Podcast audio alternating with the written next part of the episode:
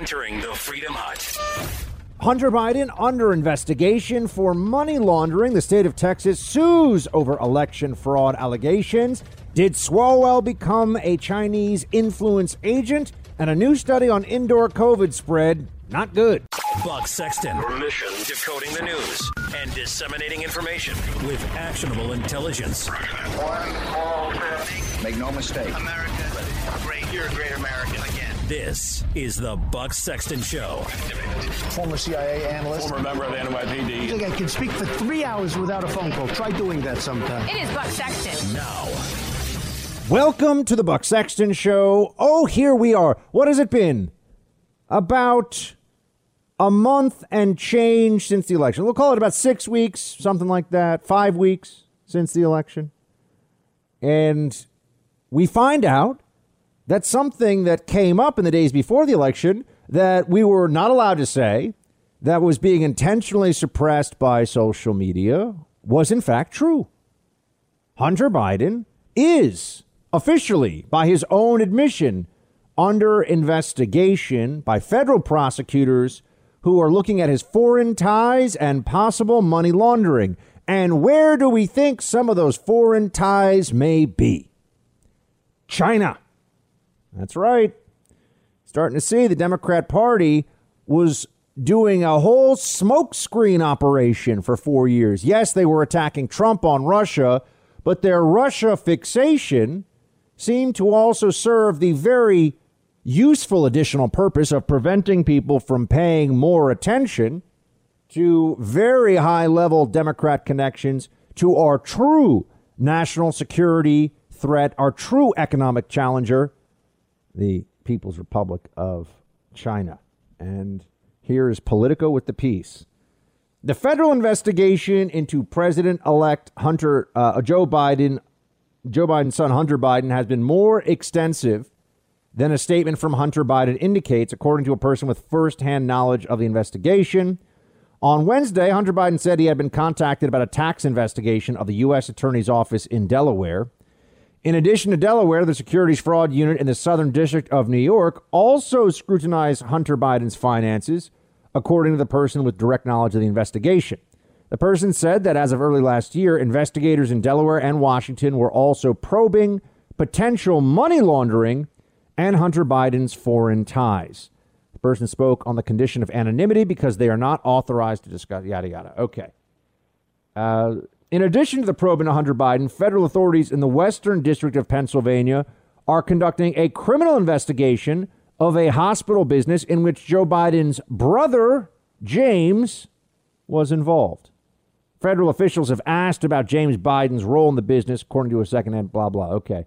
There is no indication Joe Biden himself is under investigation, but this could complicate his presidency and shine an unflattering light on his relatives' dealings. You don't say this is the best the Democrats could do? Really? Here we are, and this is not a Russia collusion fairy tale. This is not something that was cooked up by a bunch of lib, unethical journos at the New York Times or James Comey and some other smug weirdos at the DOJ. This is real. Here we are, just a little, just a month or so past the election. Still have challenges in the courts, I know, but the election day has come and gone, and now they're like, yeah, it turns out uh, Hunter Biden is under serious criminal scrutiny right now. I, I thought Joe Biden was going to restore honor and dignity to the White House. That's what they told us. I thought that Joe Biden was a totally straight shooter. I thought that Joe Biden was somebody that you didn't have to worry about. Good old Scranton Joe, blue collar Joe, who's been living in multi million dollar houses despite being a public servant his entire adult life, pretty much. Uh, he's been living in multi million dollar houses for the last 40 years. But, you know, blue collar Joe, sure. Sure he is. Uh, now, this is where there, there's so much that I want to jump into here. Let's start with this. The media actively lied to the American people right before the election. We need to understand that. The Democrat aligned mainstream media, 95% of Democrats supporting and voting, and the independent journalists are they're registered independents, but they're all Democrats. That's just a game they play. Uh, they they did more than just support their guy. They lied about information of the public interest in the public interest in order to make sure that there would be a an outcome that they desired. That was what it was. And the social media companies now work hand in glove with the mainstream media. You know, they're essentially just an extension of it, although really they're more powerful than the mainstream media. Google, Facebook, Twitter, they can they can kill any media outlet they want to. They can throttle you, shut you down, cut off your funds, cut off your reach, you're done. What are you going to do? You're going to go to askjeeves.com? Good luck. So, what do we make of this? The people who were lecturing us for four years about the need to protect our sacred democracy, the people who have been claiming that the big threat to our future was Donald Trump lying, he lies. That's what they always said. They all lied to you.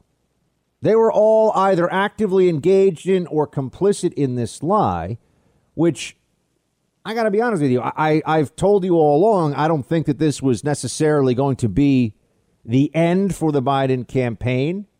But then again, we didn't really know whether there was money laundering tied to all of this, too. It's one thing to say Hunter Biden is involved in sleazy dealings, it's another thing to say he could be a felon involved in hiding money that's getting paid to him by agents of the People's Republic of China. That's that's a bit more. That's an escalation. Right? Getting getting paid a little bit on the side is one thing. Being a convicted felon would be another. The media lied to you. They they actively work to suppress the truth because they think they know better than you about who should be president of the United States. The media lied to you. All right. So we start with that. It's so funny, too. Now they're like, oh, yeah, underreported story, they're saying, or, you know, didn't get that much attention. These are the news outlets saying it. I remember when it was, oh, this is all a lie. Think about the, the Hunter Biden story, the progression. At first, it was fake news, they said. At first, there was no Hunter Biden laptop. Then it was the laptop was stolen, and so therefore the information on it was inadmissible or something in a journalistic sense. Then it was, oh, it was hacked, which all these things were not true. And then it was, oh, there's really nothing there. There's nothing on the laptop, nothing to see here. And now it's, oh, yeah, it turns out the laptop was real. It wasn't stolen. It wasn't hacked. It was 100% true. And there is a federal money laundering investigation into what the who the media is calling the president elect's son. He's not the president elect until the electoral college meets. That is that is actually the process. They can say this all day, but it does not actually change the, the truth, right? This would be like saying, well, we don't actually have to say that there's you know, this guy's an, an, alleged murderer. We'll just say he's a murderer in the press because, you know, that alleged thing, let's skip past the jury trial. No. I, I say no. I say we, we have these rules for a reason. And if you're going to ask us, ask us to respect some parts of the process, you can't then discount others. But of course, that's what the media does all the time. Show us your principles, they say to conservatives. When it's in the interests of the left and the Democrats, when it advantages them to pretend that they also have principles. And then we see them abandon any principle at the moment that they think that that is helpful. We're not supposed to notice this. Oh, what are they going to say now? Hunter Biden uh, is not a not a problem for for Joe Biden. Remember, it wasn't just that Hunter Biden was doing this wasn't Hunter Biden got caught, you know, selling weed at a party or something. This guy's a 40 something year old man, and he was leveraging his dad and including his dad in these discussions to get rich. And he's a total screw up, this guy. We all know that. Everyone knows that. Even his dad knows that. So we know that he's not some criminal genius or something. It's not like he covered his tracks well. So if they look into this at all, it's very likely that they'll find out that there were some problems here. But do I think they'll really look into this? I've already had some friends reaching out and asking, do you, do you think that a a Joe Biden DOJ would even begin a serious investigation or, or allow the continuation of a serious investigation of possible money laundering of the president's son? The answer is no. And I know people don't want to hear that. I, I know we want to think that the system isn't that rotten or that corrupt I'm here to tell you the Democrats have made it that rotten and corrupt. That is where we are now. Look at Russia collusion. They are promoting people in the media and in government from the Obama era now who were big Russia collusion hoaxers. If you were a Russia collusion PP tape truther, you have benefited from that because the whole point of it was the smear, the sliming, the attack on Trump. It wasn't about defending our democracy. Nobody really believes that because nobody really thought that there was Russia collusion. At least nobody was moderately intelligent, but they pretended. Okay, yeah, we can run with this. We'll do this story night after night after night. The first three years of the Trump presidency were dominated by a story in the media that was a lie. That they pretended to be just, oh, we're serious journalists and we're looking into this. Absolutely not true. The whole thing was a fraud. The moment you understand that we are now in an information environment of warring propaganda machines, you start to see everything more clearly. If you are not a polemicist these days, you are controlled opposition for the other side. That's where we are. You're either fighting against this or you're not worth people's time with what you're doing, right? You're either taking a stand against the leftist Democrat media collective? Or what are you really doing? I'm talking about for people in the media, not for everybody. And so this is where we find ourselves. This is where we are. People ask me, what should be done now? Do I think a Hunter Biden investigation will be allowed to continue under Joe Biden? Absolutely not. They'll shut it down. Bill Clinton lied under oath as clearly as anyone can lie about anything, never even faced a criminal charge. Didn't have to pardon himself. Didn't matter. Does anyone really think that it'll be different under a Biden administration? After all the lectures we got about our sacred democracy from these Democrats, you think they're going to change? Absolutely not. So, what can we do other than point out the lies, other than try to shame them? They won't, they won't be shamed into, into honor or decency, but they should be shamed anyway. And the media is atrocious in this country. It's a disgrace. But what else can we do? Appoint a special counsel President Trump is the president. Attorney General Bill Barr is the head of the Department of Justice.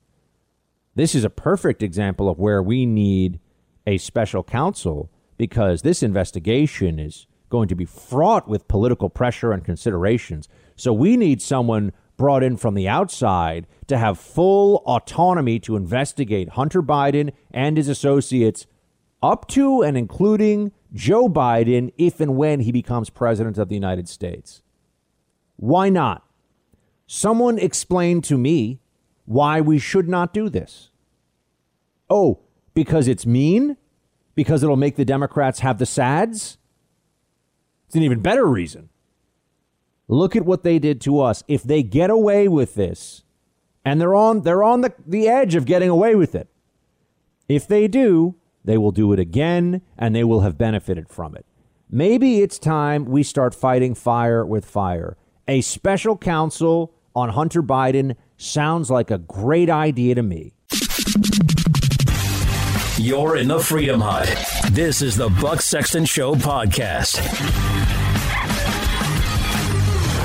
What was interesting was how much uh, how how how much we all said the same thing. We were a lot of people from different countries talking about freedom of the press in their country, in Europe, and in Asia, and in Africa, and uh, Donald Trump has had a very, very corrosive effect on the freedom of the press. I used to say in the beginning in 2017 that um, this was just rhetoric, but the fact is that he's called us the enemy of the people, and the term fake news has been repeated by 50 presidents, prime ministers, and other national leaders around the world, uh, and it's become uh, it's become a calling card for authoritarians. And so I do think uh, there's been a very corrosive effect. But I would like to say that I think that at least in this country, our system has the court that the system is held in terms of democracy. The press has done its job. The courts, the, the, the separation, that the courts have done their job. So I am not as, um, you know, negative and pessimistic as um, some of my colleagues internationally. That's what you'll hear over at MSNBC. I, I wanted you to, to get to listen to that drivel because that's a pretty good summation. The, the libs, the journos are lunatics. I mean, they're they're completely deranged. They think they've done their job. oh, I'm sorry, the suppression of speech that is going on that's coming from social media. Is that something that they talk about? Do they fight against that? They have no problem with it. They are in cahoots. They are a part of this. They are the authoritarians. That is the tragic irony of this whole situation. We all see it. Yes, the press did their the press did their job by lying to the American people about Russia collusion for 3 4 years now. That's their job. They have no credibility. They show no ethics, no decency. They never apologize. It's just creating this frothy mouthed rage machine of anti Trumpism. That's what they did. When she says we did our job, you know what she's really saying? Yeah, because we think Trump lost the election now. That that is, in the journo's view, their job. Their job was not to present the American people with facts. You know, they talk about democracy in the media all the time and they talk about free speech. They're they're oh, enemies of free speech. And journalism as a profession is actually the enemy of the American people right now. It's true because they're liars and there's no accountability. And what they do is disgusting. But when she says that they accomplished their mission, unfortunately, or, or did their job, unfortunately, from the perspective of a leftist, there's some truth to that because here we are still fighting it out over this election, still wondering if we're able to get some justice here. And the journos are all saying, well, we, we weren't able to do it in 2016, but we rebounded and got it done in 2020. Does anyone really doubt that they found their purpose to be destroying Donald Trump and stopping him from having four more years?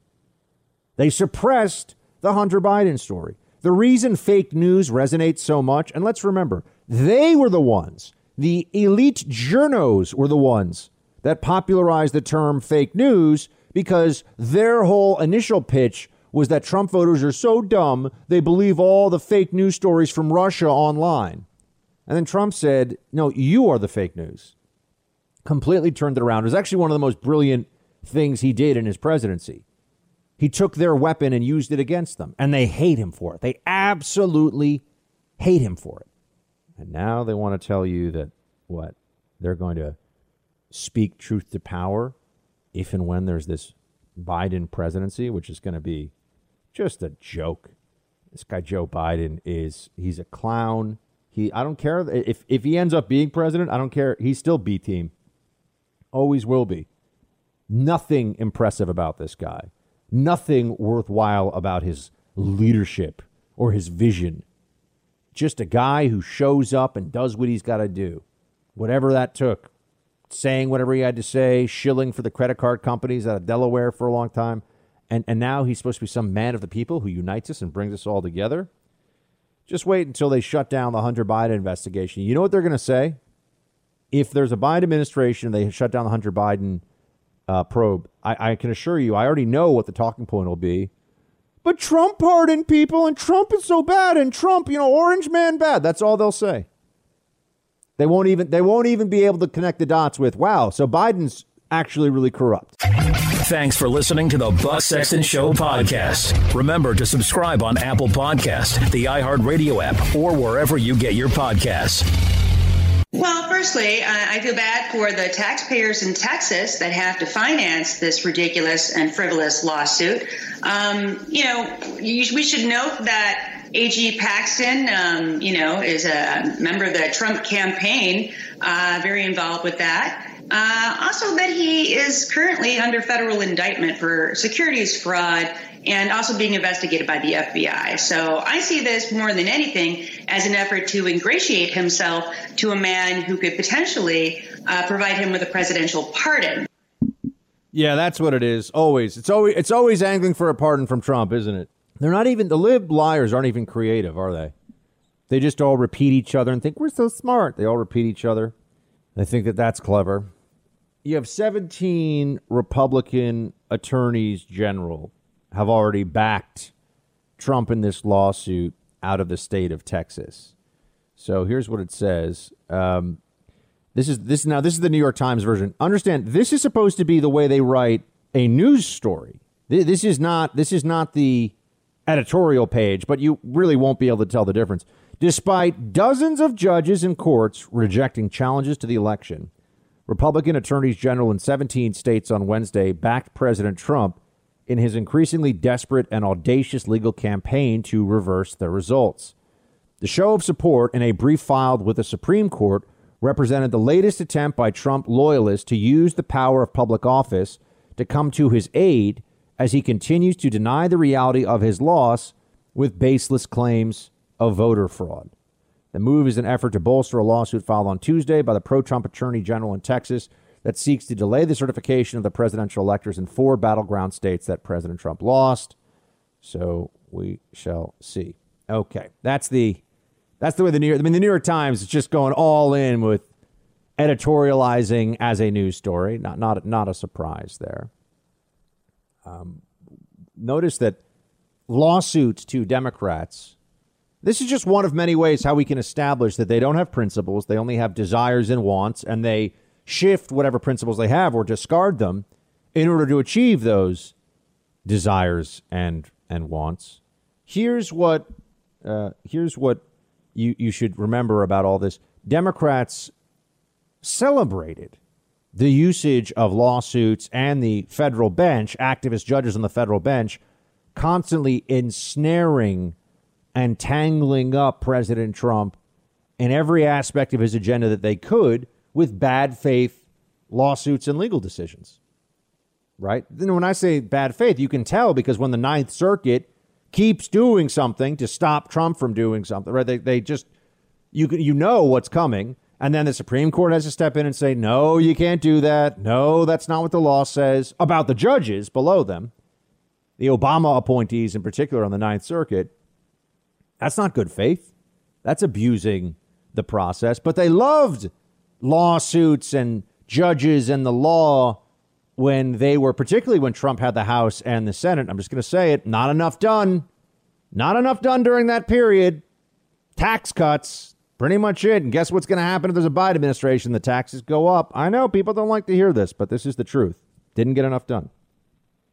And you can there's a whole bunch of reasons why. One of them is really bad personnel at the top level of the of the new administration in 2016. Horrible, horrible people. For anyone who's going to write me some email now and say, "Oh, that's not yeah, really you want to bring back Scaramucci and Omarosa and Rex Tillerson and yeah, that's the crew?" I don't think so. The, there was a lot of time lost in that transition period and afterwards. Some of it was, of course, because of the Underst- I understand the ambush by the Democrats and the Russia collusion truthers and going after General Flynn. But I'm going to tell you this much if there's an incoming Biden administration, they're going to try to, to hit us day one with as much left wing crazy stuff as they can get away with via executive order. Already seeing, and this also ties into the legal issues I was talking to you about. There are hundreds of migrants who are moving in a caravan from Honduras toward the U.S. southern border right now. Why do you think that is? Why would the caravans start up again? What what has in the minds of people in Central America, for example, and as well as other countries all over the world, because they don't talk about this that much in the news, but it wasn't just people from Central America during the border crisis under the Trump administration who were showing up. There were people from Pakistan, there were people from Haiti, there were people from China, people from all over the world showing up the border saying, I'm fleeing, I'm fleeing oppression. They basically read, in some cases, actually reading it off a little piece of paper. I'm fleeing oppression. I want, I want asylum in your country. And who are you fleeing? What, what oppression do you have to? I'm fleeing oppression. That's all they know. That's all they have to say. Okay, I guess you passed the credible screening test. Let's let you into the U.S. But you're going to show up at your hearing, right? You're going to show up at your credible fear at your uh, first immigration hearing to see if you actually get asylum. Oh, sure. Promise we all know how that worked out. Why would a, a migrant caravan, this was an Associated Press story that I saw, start making its way to the southern border again? Because they know the first order of business for Democrats will be the elimination of the filibuster if they can get if they can get the majority. If they don't have the majority, the, and then there'll be all these other things that'll happen anyway. If they don't have the majority, the first order of business will start will be executive orders from Joe Biden, and among those executive orders will be immigration, the extension of DACA as a kind of permanent status, and uh, they they then will move toward amnesty. And once they get amnesty, you, you, what you think that Texas is going to stay red if there's amnesty? Think about this. Think of all the states Because after amnesty, you know what happens? The pathway to citizenship. Or maybe it's all at once, maybe it's all together. Goodbye, goodbye, Republican governance and administrations and all the rest of it. Those are the stakes right now. And people are coming to our southern border because they know that under a Biden administration, what they'll do is tell the public one thing is happening while the bureaucracy uh, while the bureaucracy allows another thing to happen. That's what they'll do. And they'll say, "Oh, they're going to show up." I can tell you when I was living in uh, D.C. working at the at the Hill.com, doing that show uh, Rising, we had all these debates, all these people showing up, and I had been down at the border a few times. I've been talking to Border Patrol, and you'd have all these Democrat talking heads that would show up and say, "Everyone shows up for their hearings. There is no crisis at the border. They're all fleeing oppression." It was just a propaganda campaign. All lies. All lies. There was an exploitation of the goodness of the American people underway. We were allowing people to come here with one, under one set of rules, and they were the first thing they were doing was breaking those sets of rules. They weren't even willing to wait at the points of, points of uh, ports of entry. They would cross the border illegally, which is it. It is actually an illegal act, believe it or not. It's like federal trespassing to step across the U.S. Mexico border. That itself is is a is an illegal act. So they would do that so they could get arrested and then they would claim asylum. And then they would hope to get lost in the court system, get a delayed hearing, or just not show up for the hearing. And if they show up for the hearing and the hearing goes against them for asylum, you know what happens next? They have to wait for a deportation hearing. How many people do you think show up for the asylum hearing, get denied? And then how many people show up for the deportation hearing again just to see if they can actually get they've already been in the United States for months and months at that point, maybe a couple years. You think they're going to show up? But the propaganda machinery of the Democrats will kick into high gear in 2021 if Biden is calling the shots again. They're going to say, "Oh no, everyone showed." They're going to lie all over again. They want things that they believe are justified by the lies. It's not even really a lie because the Democrats think it's so important. That's their attitude. That is how they approach all of these things. So you should you should remember that as they as they seek to give us all lectures about how the press did their jobs and Trump was a threat to freedom of the press. How is Trump a threat to freedom of the press? By hurting their feels? By making them feel sad? What did he do? He, he, he made fun of some of them? The most insecure, vain, and often sociopathic people I've ever met and, and often intellectually worthless are national political journalists. Terrible, terrible people go into this profession, lots of them. And they hate it when anyone points out, oh, Who are you what are you doing? Your whole day to day of, I'm here to speak truth to power is a fraud. We all know that, right? Do you think any of them, you think any of the New York Times, the Washington Post, they're going to speak truth to power in a Biden administration? Can anyone say that with a straight face? It's laughable. No one really believes that. But they'll say it. They'll say it anyway. And unfortunately, people with minds that are easily molded, the easily brainwashed, will say, yeah, that's true. You're in the Freedom Hut. This is the Buck Sexton Show podcast. Everyone is so, it's when you cannot get people to even when someone tells you that they won an election that they lost, that's going to a whole nother level. And then you have people believe you, believing in you because they trusted in you and they thought they were doing something that was noble by and they thought they were standing up for the right thing when they really weren't. They were you were leading them astray. And the common enemy is not us. It's not the media. I mean, listen, maybe it's someone else. It's not me. It's not you. I, to the best of my ability, I tell you the truth every night. And if I screw it up, I apologize and I correct it. But these people are being lied to and have been lied to for at least the past five years. I like I like the sort of calm and and uh, unity based tone of Don Lemon. We're we the media. We're not the enemy. He works for CNN. He's he's an anchor at CNN. The Commie News Network. I mean, the way that that place transformed itself into an institution of pure anti-Trump propaganda over the last four years. That they should future generations should study this. It's actually remarkable. I mean, it's awful and it's wrong, but it's also pretty fascinating. They suppressed the Hunter Biden story. We have the, the tape, right, of uh, from James O'Keefe and, and Project Veritas, which, you know, we always have these tapes that come out. I keep telling us, yeah, CNN super liberal and they lie to all of us. I mean, I understand that it is uh, maybe amusing to hear them in the lies, but we're not learning anything new with this. Just putting that out there. Yeah, I, I can tell you, as I've said, what, what they're saying on the CNN editorial calls. I, I know what they're saying on the CNN editorial calls. Having worked there, I understand the mindset. But yeah, they actively suppressed the Hunter Biden story. That's what they did. Uh, and, now, and now they want us to believe that they're on our side. They're just they're just there for truth, man. Yeah. They're just telling us the truth. You know that this is all this is all what we should expect, I suppose. And then there's Steve Schmidt. I got a question for you. You know, why is it that the people who are like all helping Democrats are they Democrats now the never Trumpers or here you go the dumbest political analyst on television at MSNBC, Steve Schmidt, uh, MSNBC, Steve Schmidt. Here he is, play eight. We're in a fight now between an autocratic movement and a democratic movement. And the only way to win a fight is either through submission or through exhaustion. And here's the deal.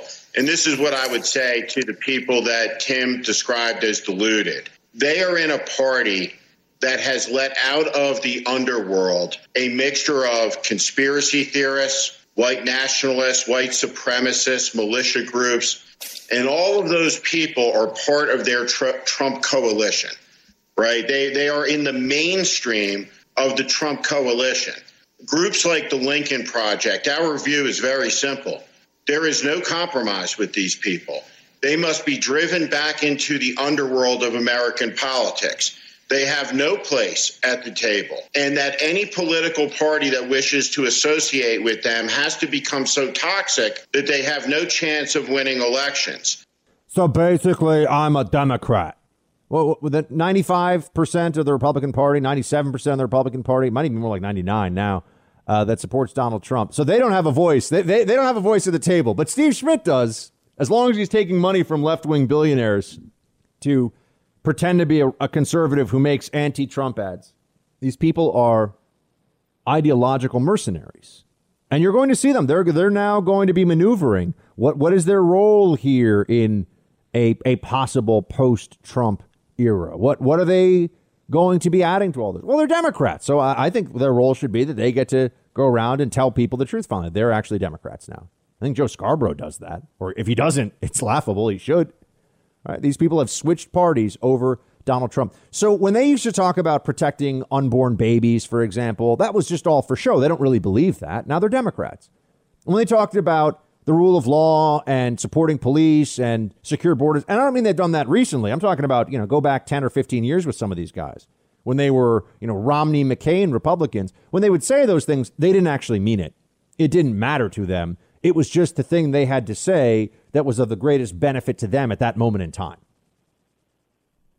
A lot of this, a lot of this going on. And just remember, uh, we should not, we should not uh, allow them to pretend that they weren't working for Democrats in this last election. They absolutely were. So they've gotten, in a, in a way, they may have gotten what they want here. And I, I hope that this lawsuit out of Texas will get some traction it's unlikely, folks. We are now at December 10th. The electoral uh, college certification by the states happens on Monday. And then we have a few weeks, but it'll be over the holidays and won't be a lot going on. And then there'll be the actual electoral college official tally. And, uh, or rather, I'm sorry, the Congress will certify the official tally. And at that point, that's all she wrote. So we have a few weeks here. There could be something, and I don't know if you want to use the term miracle, but there could be something unexpected that comes together here. But what's the downside? I, I keep telling my friends this, who p- people who are conservatives who view me as as a fighter but reasonable, I, I, which I think is a nice. I'll take that. That I'm I fight, but I'm I try to be reasonable. Uh, what's the downside of fighting? Why, why not make this as difficult for the Democrats as possible? Why not drive them insane? Oppose, resist, right? Hashtag resist. Now it's our turn. Now the shoe is on the other foot. Now we're the ones that are going to say, slow it all down, attack with everything we've got, use every advantage we have within the system to defeat the people, the Democrats, Biden, who corrupted so thoroughly our entire political system. Thanks for listening to the Buck Sexton Show podcast. Remember to subscribe on Apple Podcast, the iHeartRadio app, or wherever you get your podcasts. The election fight is still underway, and it could go all the way to the Supreme Court. Our friend Sean Parnell, former Army Ranger and congressional candidate in Pennsylvania, is at the tip of the spear on this one. Sean, great to have you. Hey, it's great to be back as always, Buck. Thanks for having me. So tell me, tell me where this stands right now, because people are, are looking still at Pennsylvania and thinking that that may be where the uh, the wall is breached on this election. What's going on? Well, look, I, I, we brought a just to provide context for listeners or viewers. We we brought a lawsuit uh, uh, through the Commonwealth Court, through the PA Supreme Court, and ultimately it ended up at the Supreme Court that that asserts that Act 77, Pennsylvania's universal uh, mail-in absentee ballot law, is unconstitutional. And look, it is facially unconstitutional. Uh, it's clear. Uh, we we've been in three courts, as I mentioned, three courts on this, but only one of those three courts has has bothered to even evaluate this case on the merits. And in that instance, they said if plaintiffs are likely uh, to move forward on the merits, we will win. That Act 77 is is facially unconstitutional. Um, so we brought that case. Uh, it, it, went uh, to the Commonwealth Court where we, where we got a favorable ruling. It went to the PA Supreme Court where they dismissed it on a legal doctrine called laches, basically saying that I brought the lawsuit too late. Uh, but here's the here's the here's the uh, the catch 22 that they put us in is that I couldn't have challenged the law any earlier because 200 years of PA Supreme Court case law says candidates can't challenge elections prior to them being finished. so I couldn't challenge the, the the constitutionality of Act 77 before the election, couldn't challenge it after, and then the PA Supreme Court dismissed it with prejudice and said that essentially I can't ever challenge Act 77 again. So we brought it to the Supreme Court. And the Supreme Court, um, after hearing both sides of the argument, uh, what they did was dismiss our our petition for injunctive relief only. Right now, what we asked the Supreme Court to do, and this is important, was just temporarily halt the certification of Pennsylvania while we debated the constitutionality of Act 77 on the merits. Now, the PA Supreme Court said, no, we're not going to halt the certification. We're, we're going to allow that to move forward. But the critical piece here is that they did not dismiss our case like so many in the media have reported. Uh, we are allowed to petition for what's called a, a writ of certiorari, um, which basically is, is legalese for uh, we're asking the Supreme Court to, to hear the case on the merits. And Buck, I think that they have an obligation to step in and and and rule on the merits because the people of this country deserve some clarity and they deserve to know if the elections that we conducted here in the in the, in the great Commonwealth of Pennsylvania are indeed constitutional. Because right now, Act 77, uh, it's a black letter of the law, as as as people say, it's, it's clearly unconstitutional. And so this is the way that our system was intended to work. We're going to the courts for clarity, and and so far uh, we haven't had much success with the High Court of Pennsylvania uh, or the Supreme Court, uh, but we're hoping uh, that they'll take up this case and and allow for our petition for certiorari to pass and and and, and eventually rule on the merits. Sean, uh, do you have some sense of what the timeline is on this? Because there are a lot of folks who are seeing the days pass on the calendar, and you know inauguration day is going to be here before we know it. So how how do we uh, view the time situation? Yeah, so we we're going to submit our petition for certiorari today. Um, now I don't know how long the Supreme Court is going to take to act on that. The Supreme Court, as I've sort of learned as this process has gone on, the Supreme Court is a is an enigmatic body, you know, and and quite frankly, uh, you know, the nine Supreme Court justices are all very, very smart people, and and they sort of do things at their own way. in, in their own way. And a lot of people were reading into, oh, it's a one sentence denial. Well, that's sort of typical. That's that's what they do.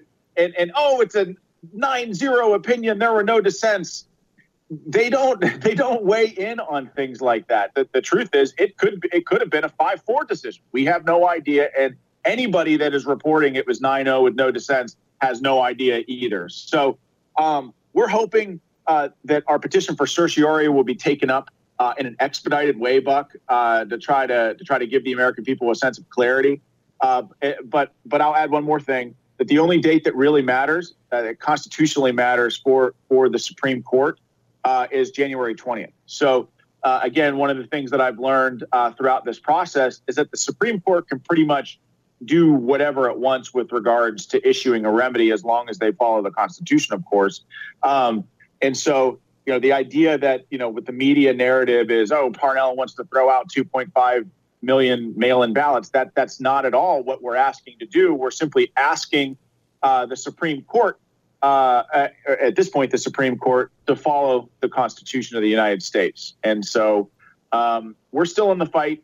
Many in the media uh, have reported to the contrary, uh, but we intend to have our petition filed uh, at some point today, hopefully. We're speaking to Sean Parnell, former Army Ranger, current congressional candidate out in Pennsylvania and Western PA, uh, and he's at the forefront of this legal fight. Sean, what would be, in your mind, a just outcome from the perspective of the Supreme Court with regard to your specific legal challenge? Well, uh, well, I, I, I it's a great question. I'd love for them to hear it on the merits first, and whatever whatever outcome uh, or whatever whatever ruling that they that they provide, of course, will honor.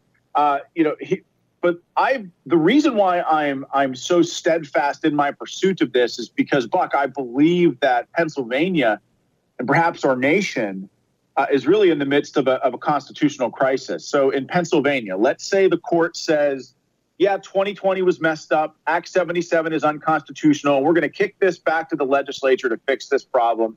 You want to pass Act 77, do it the right way, pass a constitutional amendment. Um, well, the problem with that course of action, while I would certainly accept it, and, and while many people believe that that would be imminently fair, uh, fix it moving forward, well, you're going to have 50% of the people in the state of Pennsylvania say, wait a second, the election in 2020 was unconstitutional and therefore illegal? 50% of the people aren't going to be okay with that. And you know, on on the flip side, you know, if the Supreme Court says that yes, Act 77 is unconstitutional, therefore any ballot submitted under that system is also unconstitutional and illegal, and we're tossing these ballots, well, guess what? That is also a very explosive decision. And, and the truth of the matter is, Buck, there's really no easy answer here. Well, what would be what would be covered, Sean? Just so everyone knows, what would be covered under that umbrella of Act 77 ballots if the Supreme Court did that, which would be a huge move, what would be covered? Yeah. Well, okay. So, you know, uh, like any ballot, any no excuse absentee ballot would, would be if, if the Supreme Court did that, right? And, and I really want to say if, because they, they could do whatever they want to remedy this situation, right? Um, uh, if they did, it would just be no excuse absentee ballots. Like any absentee ballot that was filled out in accordance with the Pennsylvania Constitution, like you know, military service is, is one of the provisions where you can vote absentee. Uh, having to work, having to be out of town, uh, you're working at a poll and can't vote. All of those provisions are covered, covered under the Pennsylvania Constitution. Those ballots would still count. So again, anybody out there that's saying, "Oh, Parnell wants to discount military ballots," that's a lie. That's not true. Uh, the only thing we're talking about is no excuse absentee ballots, and, and the reason why this is a dilemma, and, and why 2.5 million people, Democrats, Republicans and independents are fired up about that. And guess what? They should be. Uh, but let's make sure that they're they're focused and putting the blame in the right spot. We're, we're talking about a, a General Assembly that passed an unconstitutional law, a governor that signed and implemented an unconstitutional law, an attorney general in the state of Pennsylvania who failed to opine on the constitutionality of the law at the time that it was passed, and a secretary of state that, that manipulated that law to benefit her own party and watered down ballot integrity. The the the the, the blame for disenfranchisement of the people of this Commonwealth rests squarely on the Commonwealth government. And Buck, you know me, you know me for a long time. You know that I'm not a politician. You know that I'm not afraid to stand up to my own party. And that's part of what I'm doing here. The General Assembly is controlled by Republicans.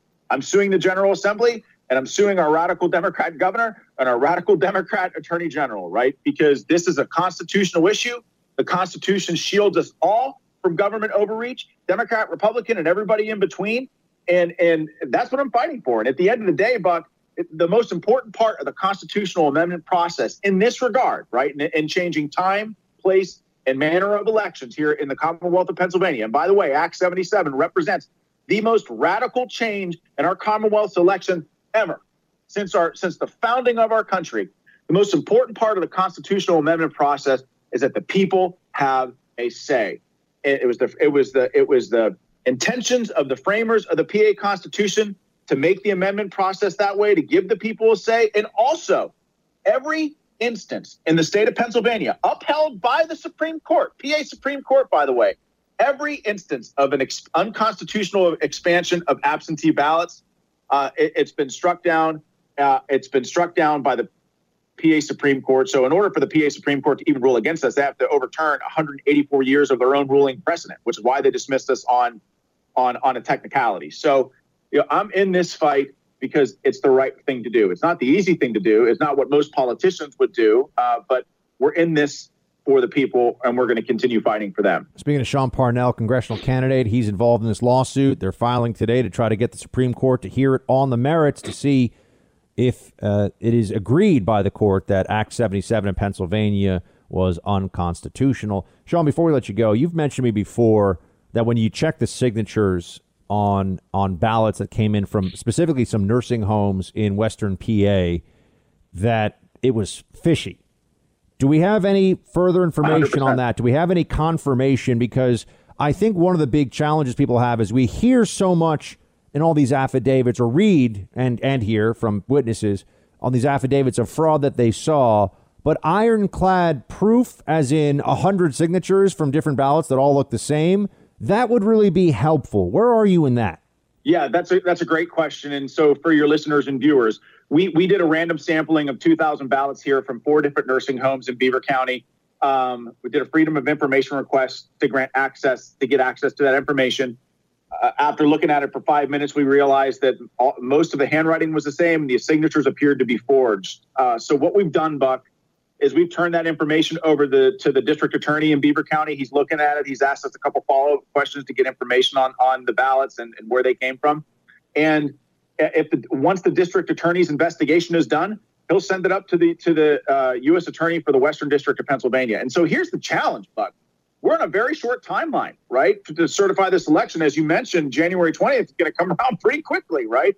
Uh, the problem is we're in a very short timeline, and it just takes time to do these investigations. So right now, the uh, the district attorney here in Beaver County uh, has those ballots and has that evidence. Is in the process of, of conducting an investigation. Hopefully, he finishes that investigation soon and sends it to the next level. Sean Parnell, everybody, the man is in the fight. He was when he was in Afghanistan, and now he is back here at home. Sean, my friend, good luck. Keep us in keep us in the loop, okay? Yep. Thanks, Buck. I appreciate it. You're in the Freedom Hut. This is the Buck Sexton Show podcast. And now we have Eric Swalwell, who's been swindled by the by the Chinese. But what's even more interesting here is why did he attack the American Director of Intelligence, John Ratcliffe's report, talking about the expansion of China's spying throughout? He attacked last week. Just last week, he attacked the director, John Ratcliffe, defending China. Yeah. This man should not be in the Intel Committee. He's jeopardizing national security. What is being said in those meetings inside the SCIF that we don't want other people to hear or listen? You can't not, you cannot take in your watch. You cannot take in your phone. Mm-hmm. But here we have an individual who Nancy Pelosi, this is the real question. When did Nancy Pelosi know of this, and why did he, he why did she maintain him on the committee? Questions that should be answered, but I think we all know they're probably not going to be answered. But I appreciate that, that Congressman McCarthy is asking them. Of course, these oh, this whole thing is going to turn into a lot of media jokes with McCarthyism any moment now, if it has not already. I'm sure the Daily Beast and Slate and all the other uh, you know lib clowns will be doing that very soon. But here's what I, I have to tell everybody: about the Swalwell situation, he will face no real consequences for this. It's not going to happen. That's the the beauty of being a Democrat, being a leftist who was a Russia collusion truther. You did your part. It, it's almost like you're a mafia hitman, and you know now it's time for you to go to prison. And they're saying, "Well, no, we're going to make sure that you know we we get you out of the country and that you're you're fine, you're safe. We don't want you to to suffer for this." So they make sure that there are no consequences because you did your part for the mob, right? That's what they're doing here. They're making sure, they will make sure there's absolutely nothing that happens to Eric Swalwell as a result of all this. And I, I even mean politically, it's not clear there's, and I'm going to say this people maybe don't want to hear this, but it's not, not clear at all that Eric Swalwell did anything illegal. It's just gross. It's gross. And it shows how open to being an agent of influence uh, a lot of Democrats, a lot of Americans are on behalf of the People's Republic of China. China is a very wealthy country now and highly sophisticated in its intelligence operations and has a vision that it is executing on against the United States. It has been for a long time. We have been asleep at the wheel. And there's also been a whole lot of at least uh, passivity on the part of American politicians on behalf of the People's Republic of China, and in some cases, complicity. Could be much worse. We've never really looked into this all that thoroughly, have we? For all the talk we had during the Trump years of Russia collusion and look at what they're doing with Trump and Russia and the Kremlin, uh, the, the, Russians, and I heard this from people that actually know Russia and Russian sentiment. I have friends who are from there and they uh, I ask them whenever I could, what what what the, they think it's preposterous. It's like a big joke. The Americans are the American media is always oh Russia. Some of them think it's it's pretty amusing. They uh, they probably enjoy it, but it's absurd. They knew it was absurd. But you want to talk about interfering in our election? China has so much more ability to influence things here. Remember, China was responding to Trump's sanctions against or Trump's you know trade uh, uh, tr- trade war acts against China, whatever you want to call them, tariffs. There you go. Uh, China responded in such a way that they were specifically trying to target agricultural communities in more vulnerable states for Trump's reelection. So China actively tries to hurt Trump politically on behalf of his political opponents. That that's a fact. We know this. Right? They're trying to play our system and think about all the other ways that they're doing that right now. Think about all the other mechanisms for, for China on this.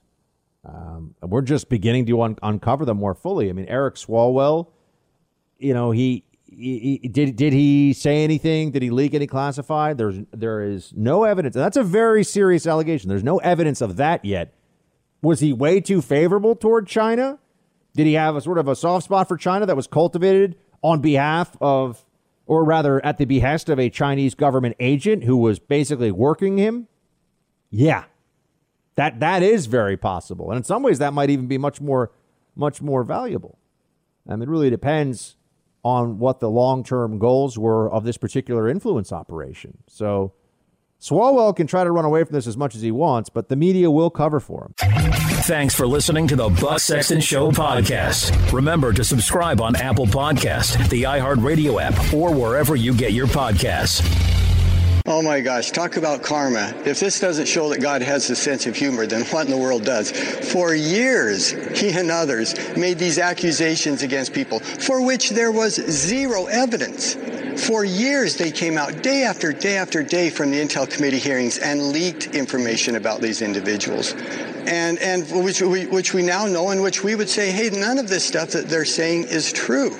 And while he has this background and this history, like I said, the karma on this is as thick as mud. It's really ironic that he would find himself in this position after their behavior for the last right. four years. Uh, I mean, it shows the judgment of a 12-year-old right. that he would have involved himself in this relationship and then and then acted the way he did for the last, as I said, four years throughout the Russia investigation well, and impeachment. I got to tell you, if you're if you're an intelligence officer in this country, if you work in the intelligence community, you know, y- you would have to be very careful and your clearance would probably get revoked. I mean, if you you're you got a foreign national and all these ties, all these things come up, and you know you're this guy. If he were just an employee with a security clearance, he would lose it, and and probably get fired. And that's where it would stop. I think, honestly. I know right now I could say, "Oh, he'd go to prison for 20 years," and would say, "Yes, retweet, click, we love it." No, that wouldn't happen. But he would get fired. He would lose his clearance. And more to the point, this is a guy who was completely and absolutely just reckless, absolutely reckless when it came to allegations against other people. So I understand when I say there's no evidence that he committed treason or that he passed along classified information, some people will bristle at that a little bit. And I understand this because they're like, why are you giving him the benefit of the doubt on that, Buck? He didn't give Trump it. And that's a fair point. That's a fair point. This guy was a smear artist, eh, not a very bright one either, but a smear artist, just riding that Russia wave as far as he could against the sitting president and used it, unfortunately, to some effect to harm the administration. This was not without consequence. This did not happen in a way where it wasn't a big deal. There were investigations, there was a special counsel, there were people who were put in criminal jeopardy. Some even faced criminal charges and were convicted, all because of people like Swalwell running around lying about Russia collusion. Devin Nunes, who is really one of the unsung heroes of this whole thing because he took so much heat in the early days. And I remember sitting down with him in, in Congress back in, I don't know, 2018 and talking about this. And, you know, he was, they were saying all kind, oh, what Nunes is saying is crazy about about the spying on the Trump campaign and the FISA stuff, and oh, FISA's all legit, and nobody would ever lie. They lied and lied so much, it's hard to even keep track of it all. Devin Nunes is having a little moment of schadenfreude right now over what's going on with uh, his colleague in the Congress, Swalwell. Play six. Well, look, this is something that was uh, all, all, new to uh, the American public uh, and to many people in Congress, and I think uh, the, the answers so far that we're seeing out of uh, out of Swalwell, uh, who ran around, let's not forget, for four years, accusing everyone of being Russian agents. let's not forget, he was a what I call a P-tape truther. He was promoting the dossier, the Steele dossier that involved supposedly Donald Trump and prostitutes and all this stuff stuff. Well, the whole time he knew uh, that he had some some of his own issues. I think we have a situation of the pot calling the kettle black. Uh, so look, I think everybody needs to know uh, what did he know, when did he know it, uh, what's been done since. Uh, are you going to push for a probe? Are you going to push for a probe? Are you going to push for a probe of this? Well, look, at this, at, at, at this point, at this point, um, you know, this is not a decision that I get to make at this time. Uh, I think you've already seen our yep. leader, Kevin McCarthy, has said uh, that he should, I think he said he should actually resign from Congress. Um, look, he has time here to come out and tell us what he said, and then we'll see is he going to get reappointed to the House Intelligence Committee next year. Uh, if that happens, that will be something that comes into my jurisdiction, and then we'll have to, we'll, you know, seriously have concerns about it.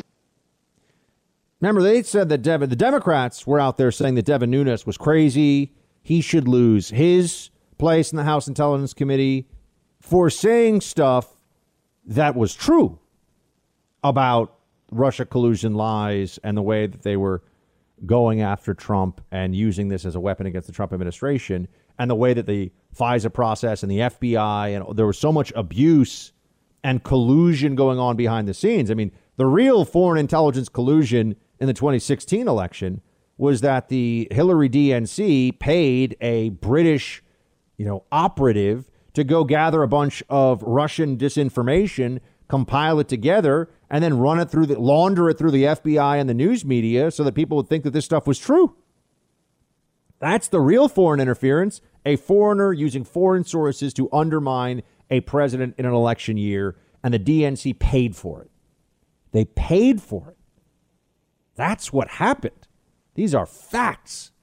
And so that's why the, that we now have Eric Swalwell looking like he might have his own issue here. You know, a lot of members of Congress are just saying, well, you know, yeah, that's right. This is a guy who finds himself uh, facing perhaps the other side of this. You know, it, it's one thing to run around smearing other people, destroying their reputations, making people think that they're traitors. I mean, remember, the president wasn't being accused, President Trump wasn't being accused. Well, they accused him of a lot of things, but it wasn't like, you know, uh, he was involved in some shady, shady land deal 20 years ago. There was that too, but it, it wasn't, it wasn't some minor thing. They call him a traitor. They said he betrayed his country. For a president to betray his country, what could be uh, a more extreme uh, denigration of someone's character at elected office than that to be a traitor to your country?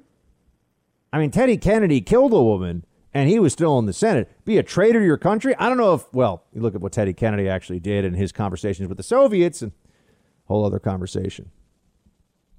But now we have, oh, but I saw uh, Mollie Hemingway on Twitter pointed out Andrew Cuomo got the Teddy Kennedy Leadership Award and Mollie responded to this uh, when Cuomo was thankful about this. The governor of New York got this leadership award. She said, "Oh, that that makes a lot of sense. Is it an award that's given out to people who kill people and get away with it?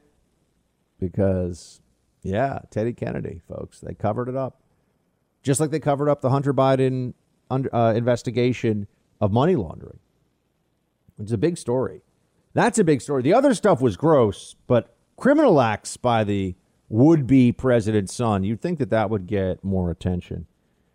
So, yes, Swalwell will be protected by the lib media, and I don't, I don't suspect there'll be much in the way of consequences for him because what do I always tell you? If you are a soldier for the left in the ideological war, they protect their own, they take care of them. Conservatives get left behind on the battlefield. Just, you know, just ask Scooter Libby. That's what Dick Cheney said to, to Bush about Scooter Libby. You're leaving a man behind on the battlefield. He was right. Conservatives get left behind. Sorry, don't want don't want all the angry editorials the Washington Post. Don't want that. Can't handle that. But at least we can tell each other we can speak the truth publicly for now until you know Facebook and Twitter and these other companies decide that that's that's not allowed either. That the truth when it hurts Democrats needs to be suppressed and that becomes just the official the official um, situation. Right? We'll just tell you, yeah, sorry, you're not allowed to criticize Democrats anymore. That kind of a. You think that's impossible? Why? They lied. They they suppressed the Hunter Biden story, and that was very clear why they did that. You're in the Freedom Hut. This is the Buck Sexton Show podcast. At this point, no gatherings outside your immediate family that are, in a sense, potted together. And what I mean by that is that the people who you have been with who haven't had outside exposures. So if your son and daughter are coming home from college, they're not part of your pod. Uh, you know, either they quarantine for 10 to 14 days or they're not part of what happens at the holidays. Don't get together with neighbors. No Christmas parties. There is not a safe Christmas party in this country right now unless everybody for the previous 10 to 14 days were potted. You know, I, I think many of my colleagues are saying, well, limit it to 10 people, whatever. You know, that's, that's happy talk. We have to tell people what's happening. And as you you report these numbers every day, and I know that, that you don't grow insensitive to them. You understand these are all humans who have lost their lives, who won't be at the Christmas table this year. But at the same time, we keep telling people who are really upset with we're you know coming down too hard. I mean, look at how governors and mayors are taking the heat right now for trying to limit transmission. But look what's also happening.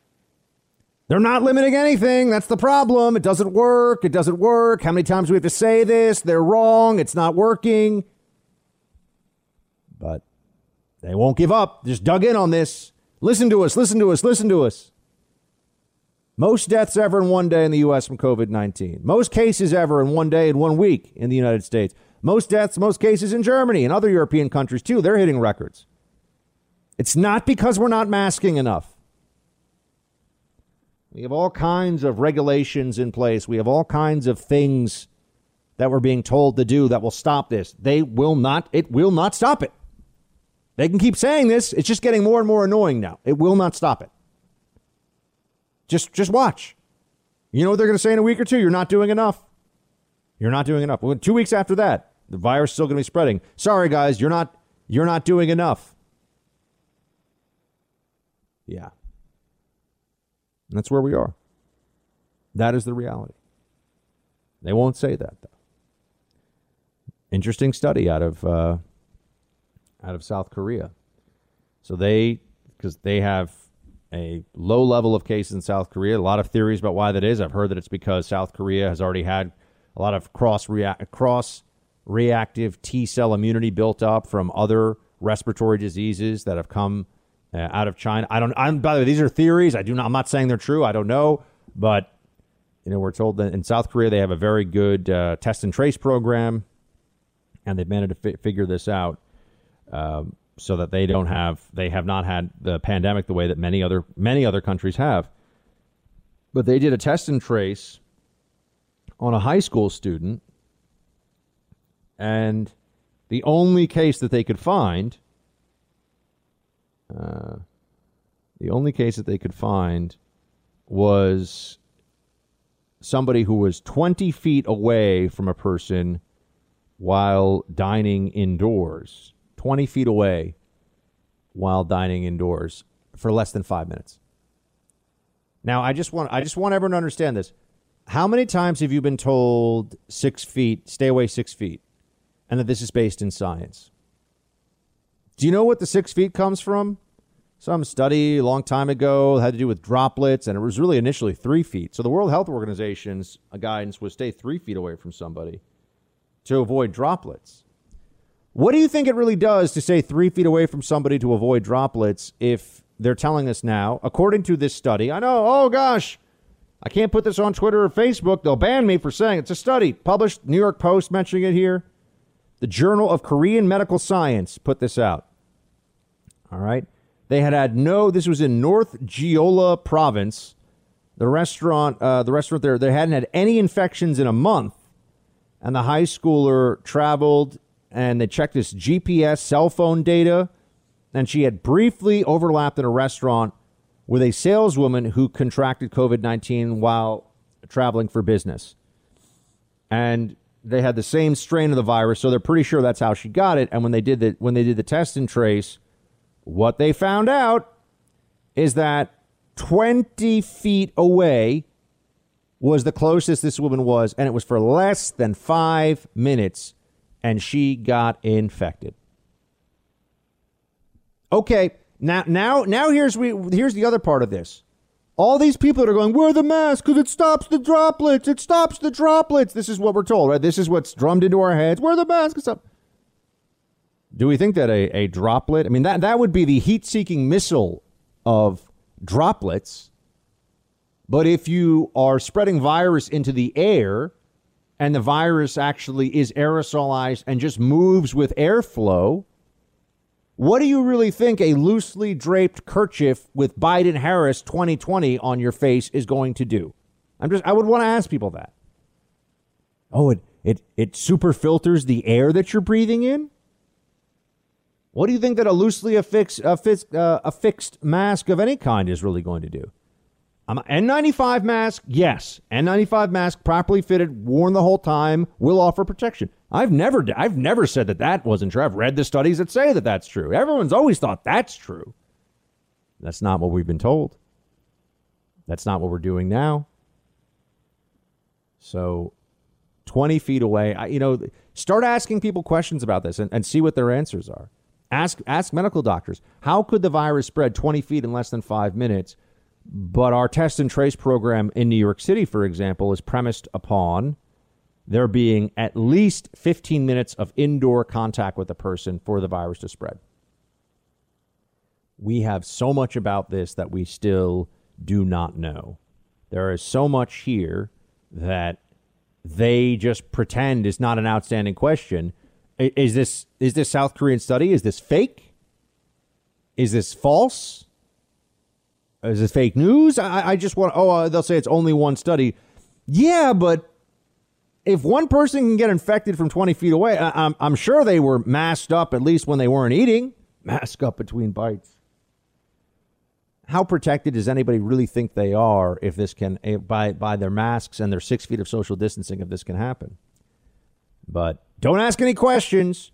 Just do what you're told. Don't see your loved ones over the holiday. Just do what you are told. The public health authorities won't come clean with the American people on how much they don't know about this, how wrong they've been about this, and that they're the guidance that they're just now, they're just nagging everybody. We all know, we understand the rules.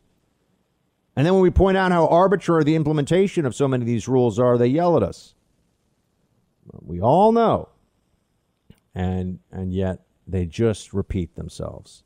They never have real answers to these questions. Thankfully, I, I do believe that this this vaccine within 90 days will bring us way down with this virus, and within six months, only people who love the power, love living in fear, don't want to go back to normal life will think that we can't live normal lives again. Within six months, when this vaccine gets distributed to tens of millions of Americans, there'll still be people that want you to mask up, that you know want you to be running on the treadmill with a mask on, hope you don't pass out, right? But normal people won't feel that way. Thanks for listening to the Buck Sexton Show podcast. Remember to subscribe on Apple Podcast, the iHeartRadio app, or wherever you get your podcasts. First, we're going to have to have a real public education campaign to ba- battle the skepticism. Uh, just think of the math on this. You have to get to 75% to 85% of the overall population vaccinated for the vaccine to be effective. 75 to 85%. 50% of the population says right now they don't want to take the vaccine. Uh, they don't trust the approval process. Uh, they're worried about vaccines in general, but 50% are now saying they don't want to take the vaccine. You cannot get to 75% if 50% don't take it. That's even I can do that math. Uh, so we're going to need a real public education to dispel the skepticism that already exists. Uh, second, and very important to us here in the state of New York, this has to be done in a way that protects social justice. The healthcare system discriminates against black, brown, and poor communities by effect you have fewer health care facilities in poorer communities. That is a fact. Okay, a lot here. A lot here. And you're you can expect the politics of vaccination to just grow over the next 6 months. I mean, there's going to be so much about this. Who gets it first? Who's made to do what? Is it mandatory? The vaccine should be this hallelujah moment but it, it really isn't for a lot of people. Now, and, and I understand there are there are those. That, notice how they bring up the identity politics components of this, but not the age stratification issue. If you're look, if you're over if you're over sixty, you should get this vaccine based on the numbers. Now, you should also be able to do what, what you want. People shouldn't force a vaccine on anybody. But if you're over 60, I, I think, eh, you know, I'm, I'm, I'll tell you this I'm advising, I would advise my own relatives and friends over 60 to get the vaccine. Advise them. Say, I think that would be a good idea. So it's their call ultimately, right? This is a, see, I believe we live in a free society. Perhaps I'm increasingly being shown that I'm wrong on that, but I want to live in a free society, and so that that's the the way that I approach all of this. Um, but this is going to get very, very political. It's going to get very messy as we go forward, and I think people over sixty should get this. I think people under forty what what's really the you know come on do we have to get it if you're under 40 and i know 40 feels like kind of an arbitrary cutoff it really could be under i mean if you're in your 50s chances are very good that you'll be fine if you get this if you're in your 20s and 30s I mean, you're fine, basically. I mean, very, very few people have a problem with this in their 20s and 30s. You're not fine like it's great. You can get flu, you can get very sick, you get a fever. It's not not good, but your mortality rate is an entirely acceptable risk. Very similar to what it would be for the flu, which we live with year in and year out, and no one no one thinks that we should shut down all of society for it. And also, I, I would bring up where is the flu right now? We're in the middle. We're in flu season. It's it's we're in full on flu season. Where is the flu? Uh, if you were to go, I mean, here I'll, I'll, do an experiment with you right now. I'm just curious what what comes up when I say um, flu cases U.S. Uh, what what what comes up right now? Because you know, in, in, a given year, there are tens of millions of of flu cases in the United States. That's just in the United States, and uh, kind of wondering why we're seeing so little flu this year. Uh, what do we have?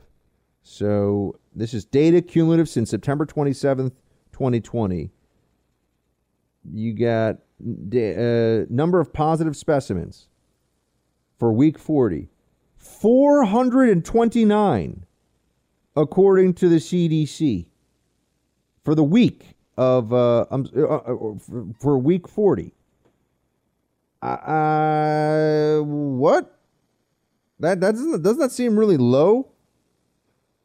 The results, here you go. Public health laboratories. The results of tests performed by public health laboratories nationwide. This is the CDC website. This is not this is not, you know, right-wing vaxdenier.com or something, right? This is the CDC website. Data from public health laboratories are used to monitor the proportion of circulating viruses that belong to each influenza subtype. And number of specimens tested week 48, 10,000 Data cumulative since September 27th, 2020, week 40, 140,000. They've had 140,000 tests since, since September 27th, is how I'm reading this. And uh, they have 84 positive specimens that they're looking. I mean, this this can't. I mean, I'm reading. I'm just reading you the data. This can't be right. Influenza A, 48. H1N1, 5. H3N2, 9. Yamagata lineage, 5. This is influenza B. I've never even heard of this. Victoria lineage, 7. Influenza positive test reported by the CDC to uh, reported to the CDC by U.S. Public Health Laboratories. Uh, okay. This, this it feels like this can't be right. I mean, I must be and I'm telling you this, I'm, i must be missing something. I didn't think the numbers would be this low. Uh, nationwide during week 48, so maybe this is just for one week, but even even still, you had 50 million, uh, 50 million cases of flu in, in, in, most years across the country. That's the estimate. And we're talking about, uh, you know, hundreds of flu cases nationwide. Hold on. National Center for Health Statistics Mortality Surveillance. This is fascinating. I, I, just wanted to do this while I was on the on the radio with you. Here you go. Based on NCHS mortality surveillance data on December 3rd, 2020, 12.8% of the deaths occurring during the week November 28th were due to pneumonia, influenza, and COVID 19. This percentage is above the epidemic threshold of 6.4% for week 48. Um, among the 2,094 PIC deaths reported for week 48, 1,397 had COVID 19 as an underlying or contributing cause of death on the death certificate. Hmm. Three listed influenza. Okay, so I mean, this is very clear, friends. Three listed influenza, indicating the current increase in PIC mortality is due primarily to COVID and not influenza. Um, I, am I'm, I'm being completely serious here, and I, I'm asking, and those of you who are, this is fascinating to see this, and I'm learning it as I'm telling you because I just wanted to I wanted to look this up as I was on on air with you. Uh, so we're we're we're to believe that as of December 3rd, the week of December 3rd, 2020, according to CDC data, you had 2,094 people who died from COVID 19 and three people who died from from influenza. Uh, if we had, let's be very clear, if three people a week died from influenza during, and this is December, okay, this is like when flu is very big in December, January, February, as we all know.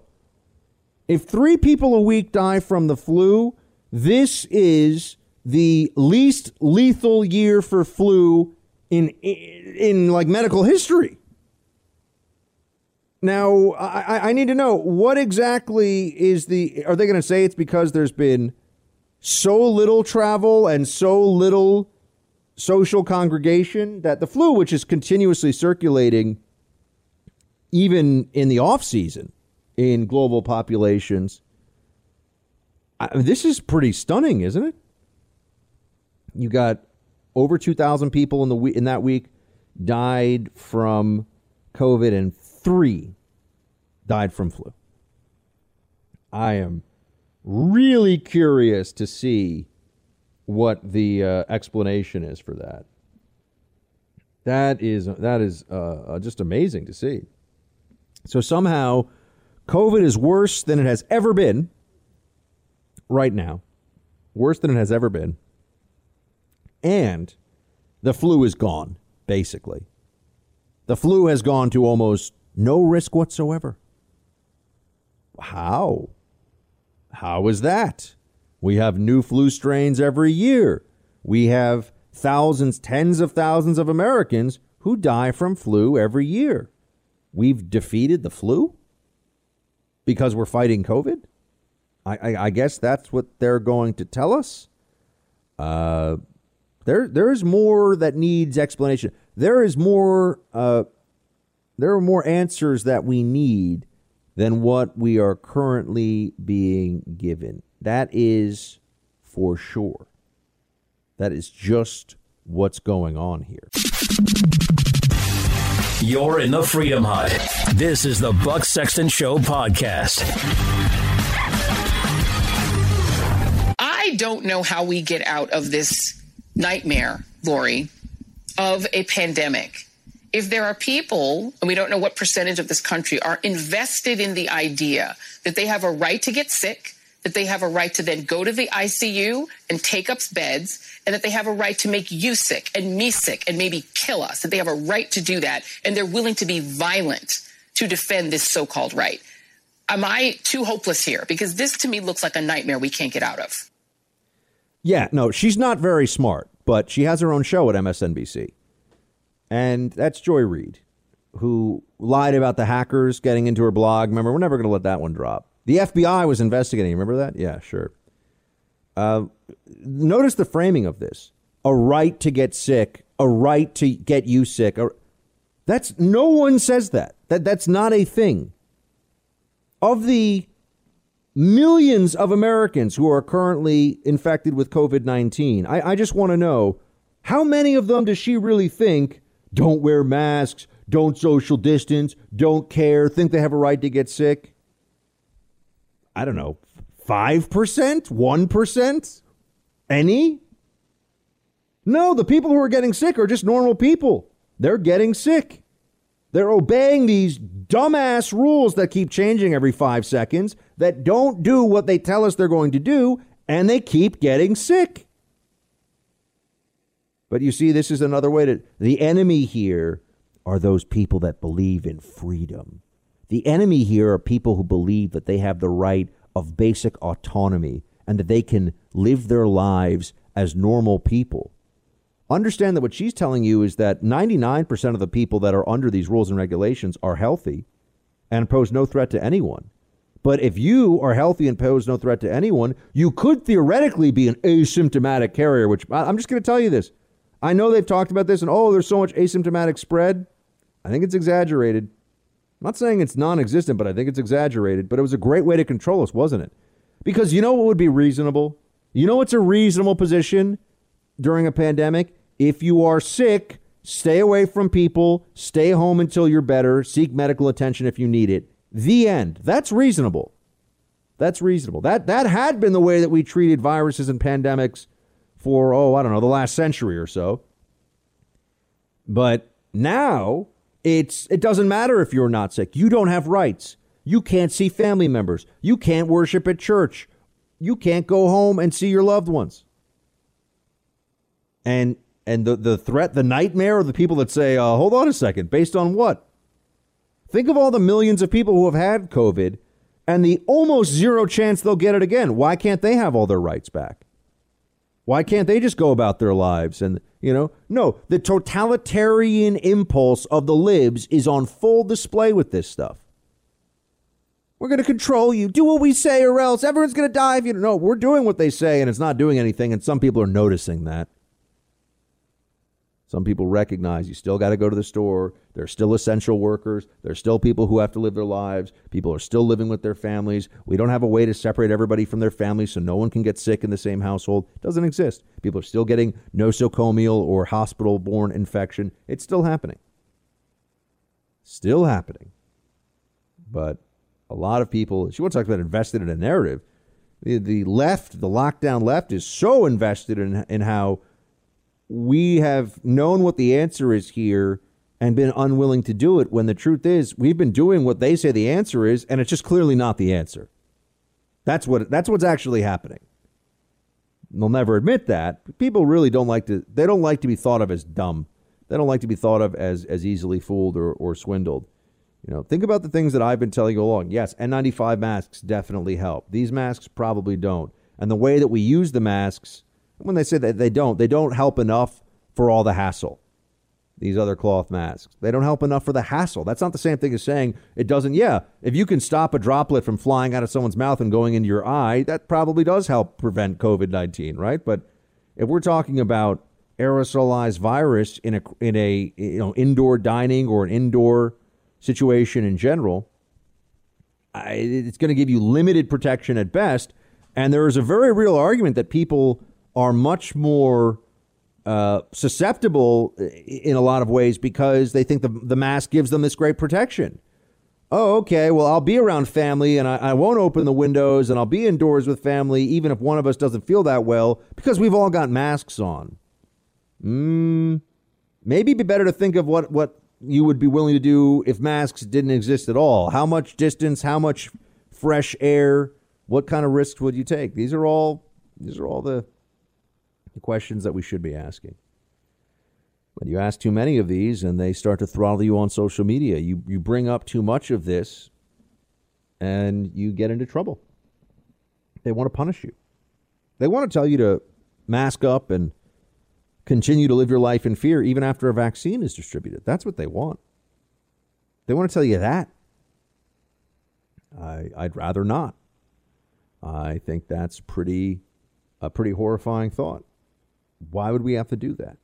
Well, because they say so. And because idiots like this over at MSNBC have a platform to tell people what to do. Play two. Americans were shocked, they were fearful, but I think most importantly, they were listening. And they listened to President George W. Bush, who stood on the rubble gave the country some direction in the two weeks, two to three weeks that followed September 11th. That's the important thing. Gave us direction, and we listen. what direction have we ever had from this president and this White House about a killer amongst us? We have had no direction. We have had misdirection. We have had instructions not to wear a mask. A mask he turned it into something political, a life saving device, a simple mask, made it an element of politics, and people died as a result. That's amazing. This guy, Mike Barnicle, is an idiot. An, an idiot, honestly. Fauci said, don't wear masks, you moron. You blame him? He's a health expert. His whole life is meant to prevent this. His whole life is supposedly dedicated to saving us during a pandemic. He said at the beginning, don't wear masks. And now his explanation is because that we wouldn't have had enough for the healthcare providers. Yeah?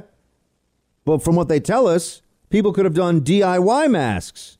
So it wasn't about the healthcare providers. It should have been just put something around your face. That'll help you. But no, you don't need to do that. The science was so obvious around this that at the beginning, our chief infectious disease expert in the government was saying you don't need to do that. That's how obvious it was. That's how clear it is. Don't ask any questions. Be quiet. I swear. Uh, you know, does anyone have a, the explanations that I get when I bring this up? People are so weak. Oh, we've learned so much since then. No, we haven't. We actually haven't. Thanks for listening to the Buck Sexton Show podcast. Remember to subscribe on Apple Podcast, the iHeartRadio app, or wherever you get your podcasts.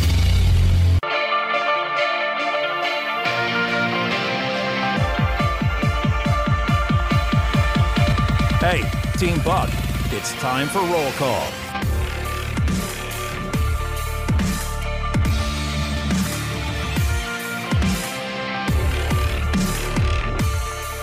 Roll call, everybody. Thank you so much for uh, sticking with us to this part of the show. Always appreciate it. Make sure you go to bucksexton.com, posting stories there. I got a weekly editorial that goes up, so love to hear, uh, love to see your thoughts on that one. Please do check it out. And yeah, that's that's a good uh, good thing, my friends. Also, As you know, we are getting out Buck First Thoughts earlier and earlier today for podcasting, and uh, we want you to share those around. So we want those podcast numbers to go up, up, up. So please do tell people about the Buck Sexton Show. I'm sh- I'm sharing it while I'm still allowed to on all my different social media accounts, doing everything that I can. And so yeah, there you go. BuckSexton.com. That's that's how we do it. Uh, you can also listen to the podcast there. We put it there. So good things. Good things all around. Producer Mark, you realize it's Thursday? I know. It feels like this week has gone slow. Really? Yeah. Oh man, I'm so excited. The weekend's going to be here soon. What's the producer Mark weekend plan? Anything anything cool going on? Uh, I think I have to go to uh, the in-laws' house uh, to Long Island and celebrate Hanukkah. Hanukkah yeah. starts tonight. The Festival of Lights. Yes. What is the story of Hanukkah again? Uh, to very much sum it up, uh, they only had enough oil to last for one night. It lasted for eight. Uh, in this, uh, I guess, what is a menorah now, but it wasn't a menorah back then. Uh, but they only had enough uh, heat. It was heat, oil, and uh, for light. It was for heat and light. It was supposed to only last a day. It lasted eight days. They call it the miracle of lights. So that's why we fry things in oil, hence the latkes, the uh, jelly donuts, stuff like that. Ooh. Yeah. Yeah. I kind of want to make a latke right now. They're amazing. They're very hard to do from scratch. I have done it from scratch, you, but it's it's it's labor intensive. I will say that. Yeah, because you have to pe- you have to shred all the potatoes. Yeah, Hmm. that's true. You know what I had to do this morning? I actually put this on Instagram. The dog wouldn't eat wouldn't eat her normal food, so I had to cook her fresh grilled chicken, and Wow. that's what I had to do this morning to get her to actually eat her food. I think she's a little. I think she's a little bit spoiled, but I, I was thinking about making her a um, a sweet potato pancake because dogs actually like sweet potato. Oh, sweet potatoes are amazing. I put one in the air fryer the other day. Amazing. That'd be a great one. I haven't been cooking as much red meat lately. I got to get back to cooking more red meat, but it takes some time, you know. And and, and, I, I get disappointed in myself if I don't really do it the exactly the right way. You know, another thing, I, I started watching Survivor. I've never watched Survivor before. Have you ever seen the show? Of course. I'm not a big Survivor guy, but I understand the appeal. It's on Netflix. They have a recent season of it. I mean, I, I've, I've watched one episode, but uh, this this show apparently is quite a phenomenon. I miss. I don't watch any of these uh, like ma- what do they go the broadcast channels ABC, CBS, NBC, and I, I forget that there are these shows that like 10, 10 million Americans will watch. Yes, a lot of reality shows like that too. Yeah, huge. Like The Voice is apparently a really big. Sh- I've never seen. Have you seen The Voice? I've Yeah, never seen The, voice. the Voice is actually one of the better ones. I like it. I don't yeah, watch it. it's one of the really really popular ones. Yeah, I, I, I remember you know, the wife early- likes them. I watched. Yeah, well, you, I mean, if Mrs. Mark is happy, that's that's always a good thing. I watched the original American Idol way back in the day, and I still remember Kelly Clarkson and Justin Guarini were the two. And the whole thing was it was like this new exciting game show thing and building careers and stars and everything else. That show was a total phenomenon, and and it went on for many many years. And then I feel like it got kind of watered down after a while. Yeah, I think Kelly Clarkson's probably the biggest name to come out of any American Idol, The Voice, or anything like that, right? I think so. Yeah. Uh, well, though, I, I- although Carrie Underwood, pretty. Oh yeah, I forget that she's from American She's- Idol as well. Yeah, the two big. of them. She's big too with the and with the whole sort of Nashville and country thing, and I think she's probably my favorite. All in. I think I'm. I, I think I'm Team Carrie if I got to pick one. Yeah. so And she's married Ruben, to the- Ruben Studdard. Never, never really, uh, never really got big. I was kind of ashamed. I was, I was rooting for Ruben too. Yeah, Clay Aiken got big at one point. I He really does a uh. Clay Aiken does a podcast now. He's a podcaster. A Everyone does one. a podcast, Buck. Everyone does a podcast. Clay Aiken's got one though, uh, and he's you know he's doing his thing. Somehow, I, don't think he agrees with you. Um, I think he's uh, like sort of moderate, maybe. I don't. I mean, maybe a moderate Democrat or something. I, I don't know. I don't think he, he's not like super left wing. I know that. I'm pretty sure he's not super. No, he- who, who agrees with me? Come on. Um, yeah, I I don't think. I think he's. Uh, I think he's super left wing. So yeah, that's where we are. Um, and then, or he's not. Sorry, he's not super left wing. So yeah. Anyway, I don't know how we got into reality TV show talk, but this is what I'm trying to tell people, and I, I will tell you, I've. Um, can I nerd out for a second here? I got to nerd out. For Of a course. second. So I had been, I had been, I had limited my uh, my PlayStation experience, and I know I'm 38, soon to be 39. My birthday's December 28th, y'all. Soon to be 29 on the 28th. Uh, I, I limit 39. my. You're not 29. Oh God, 39. 39. 29 sounded so much better. I'm going to be 39 on the 28th. Ow, getting close to 40. And I, I had done. There are two things that I like to do on on the PlayStation: Call of Duty, which is is just it's just amazing, and uh, this other game, uh, the the soccer FIFA game, which I, I like. So I like to play against people from all over the world and you know kick their butt. And I tried this game called Ghost of Tsushima. Have you heard of this? I haven't. It's a samurai like ninja game. It's it's amazing. I just don't understand how do they do this, Bruce Bark? How do they make these games so ornate? The graphics are so incredible, the storylines are so intricate, and there's just so much going on. Like they must. Th- th- there's a whole world you can run around in. They create all these landscapes and everything else. Is, is there someone there who's designing all the little trees and the rivers and the? Yeah.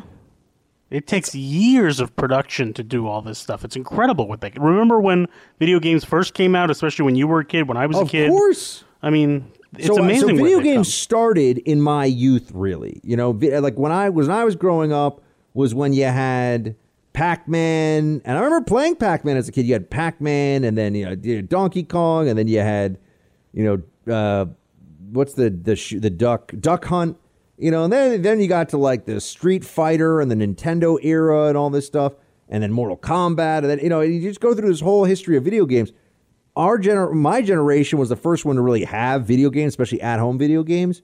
And the the Ghost of Tsushima, which I think is honestly it's super fun and addictive. It's it's like a whole alternate universe has been created. And I ju- I'm just amazed. Forget if you guys think video games are you know nerdy, you don't like them, whatever. That's fine. I I had given up video games the last ten years, but during the pandemic, I've just like I just need to turn my brain off. I can't see people, I can't socialize, so it's a good way to do it. And uh, just the the technological marvel, it's unbelievable what they can do. Is all I'm trying to say. It's just crazy. I'm sure you've never played uh, the newest Grand Theft Auto. I know a lot of our listeners are probably very anti that game, but I have played once or twice. It's fun. Uh, but they have an entire world that looks completely lifelike that you can go around and I mean I know, you know the concept of the game, right? Yeah, I, I've played it back in the day. Yeah, but like, the with my- newest one, and it's still ten years old. I can only imagine what the the, the next uh, game will be like whenever it comes out. No one ever knows, but it's just incredible how lifelike and realistic these games have become. And I play sports games; it's like you're actually there. Yeah, and I, I've also learned I've also learned that there are there are professional game tournaments. Like people play Call of oh, Duty, Oh, yeah. and they could there's money, like real like real money, like fifty grand for the guy who wins, kind of a thing. The sports leagues are big into this now, like especially the NBA. Like the Knicks have their own NBA 2K team, their own e-gaming team. Yeah. Yeah, this is It's a whole new, th- and I, I feel like given the the lack of, you know, actually seeing human beings in person, this gaming thing is. Pro- I I would guess that the games have had a great. I should check. I haven't looked at the stocks or anything for them, but you know, e- electronic arts and these things. But I'm just I'm just blown away, and I'm not some guy that has no familiarity with video games. I used to play a lot of N64 back in the day, and uh, but what what they're able to do now I mean, it's basically cinematic quality that you're interacting in a in these video games. It's it's like a movie that you're actually taking part in in some way. It's amazing. So, and those of you who like video games, whoever listening, and I know we got to get past this because some of you have don't care about this at all. This is a politics show, not a video game review show. But this Ghost of Tsushima game is incredible. It's like absolutely incredible. All right, enough nerding out from the Buckster. Now let's get to your thoughts. You're in the Freedom Hut. This is the Buck Sexton Show podcast. Our roll call for today kicked off by Chris. Hey, Buck, love the show today. Two points. Number one, The Sandlot has to be in the running for best baseball movie of all time. You're one year older than I am, so that has to hit close to home. Two, do you believe the Texas lawsuit to be a precursor to uh, secession? Is that potentially their intent and meant to inspire others, uh, other states of like mind? All the best. Thank you for speaking the truth loud and proud always. Well, Chris, let's first let's first dive into the critical issue here of the best baseball movie and whether it is in fact the Sandlot. As long as we don't say a league of their own, I'm going to be happy. Um, the Sandlot is a is a very enjoyable movie. Producer Mark, would you say it is it should be considered in the running for Yeah, best all time? probably in the running. I think of the Sandlot in like a kids movie type. You know what I mean? You still love it as an adult, but you really loved it when you were a kid. I just remember the the kind of uh, portly red haired kid doing the cannonball more than anything Oh, yeah. else. Oh, it's a classic. I love the Sandlot. Yeah.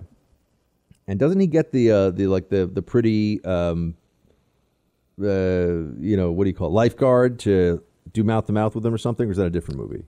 It sounds familiar. I'm not sure if it's I feel like that though. happened in Sandlot. It might have been a different movie, but same same. I know the movie. dog Anyway. was a big theme there. Oh, the dog, the big scary looking dog, which I think was a Saint Bernard, right? Is it a Saint Bernard? Yeah, I think so. Something like that. And they're adorable dogs. They're cute dogs. Um, and then as for number two, Chris, do you believe the Texas lawsuit to be a precursor to secession? Um, no, I do not. Uh, and I, I know people are talking about secession now and everything else.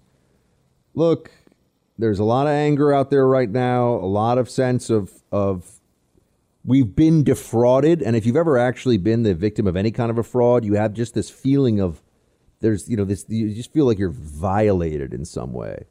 You know, I remember when you're thinking, well, Buck, what are you talking about? When I got double charged over the summer by a, it was a Hertz rental car company. They completely screwed me.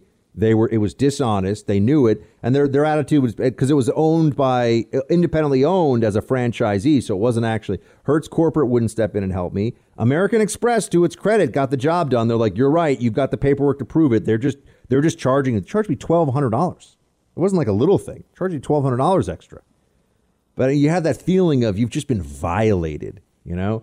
And in an election like, and I know that's just a minor thing, it's some money, whatever, right? You know, life goes on. But I'm saying that sense of of being violated in that way, you know, in that way about an election. You know, it, this you have this this in your gut. It feels feels like you've been wronged. It feels like there's oh, it brings out this rage. But I don't know. I don't think we're going to secede. I don't think that's going to happen, and I, and I don't think that should happen. We hold the line. We win in Georgia. We fight this thing out with Trump all the way. See what we can do, and and we win the next election. That's what we do. That's the way we approach this. People are saying, "Oh, Buck, that's naive." Uh, secession, that that would get very ugly very fast. And what, what how how would that even go? You know, what would the Fed how would that happen? What would the federal government's response be? How would you divvy up federal assets? Oh, man. But yeah, if Texas broke off and became its own independent conservative uh, you know, republic, uh, would I would I seriously consider moving there? I'm considering moving there right now, so I think that, that answers the question. TJ, Buck, could you dig deeper into why the GOP not putting up a bigger fight for Speaker for the next Congress? I think there's a legitimate path to dethrone Chardonnay Nancy, but Republicans need to have the cojones to pursue it. Likely, it would mean they'd have to make a concession to not nominate a Republican as their candidate, but the prospect of getting rid of Nancy is far too sweet to not do it. Also, could you make the case for Mitt Romney to join Biden's cabinet? I think it would be an absolute godsend, but I'd like to hear your take on it. P.S. The wife and I had another baby girl, going to be raising a bunch of buck babies in our household, like Rush babies from the 90s. Well, TJ, that's awesome, and thank you. And that's uh, you do me a great honor by even telling me about your kids and buck babies. That sounds phenomenal. So thank you for that. As for uh, trying to dethrone Chardonnay Nancy, well, if we're going to have a Democrat anyway, you got to ask yourself, who's going to be better? Who do you want more than Nancy that the Democrats would go for? Mm, you know, you start to think about this. Really, who? Um, and as for Mitt Romney joining Biden's cabinet, I don't, I don't really see why there's an advantage to that. What do you you want? You want a RINO to get near? First of all, that's never going to happen because they have plenty of Democrats they want to take that job. So, uh, TJ, I'm not really seeing why Romney in a Biden cabinet would really help, but or or be good in any way. But let me know. Craig writes, "Space Lord Super Ninja Buck." That is my preferred title. I'm living free in South Dakota, and I'm constantly passing the buck. And you got Kristi Noem there too, so you're a lucky man. I have two quick points. First, regarding the mask debacle. There was and still is an easy solution to the mask not mask problem. Through the Defense Production Act, the government should have made enough N95 respirators for all who want one. Thus, everyone would have their own choice to protect themselves as needed. The argument of, of I protect you, you protect me becomes moot. Uh, a clear example of how our right to liberty could make our lives simpler. But then the leftists lose their control, which they cannot allow. Second, since you've been talking about your Call of Duty skills, here you go. I think you should tell the Freedom Hut your gamer tag. That way, if we run across you in a friendly match, we can judge your tactical skill for ourselves. I've been watching for the swoop gamer tag in Modern Warfare, but haven't seen it. Shields high. Craig, I don't even know what it is. I got to go check, but I think it's, you know, Super Patriot 2529er.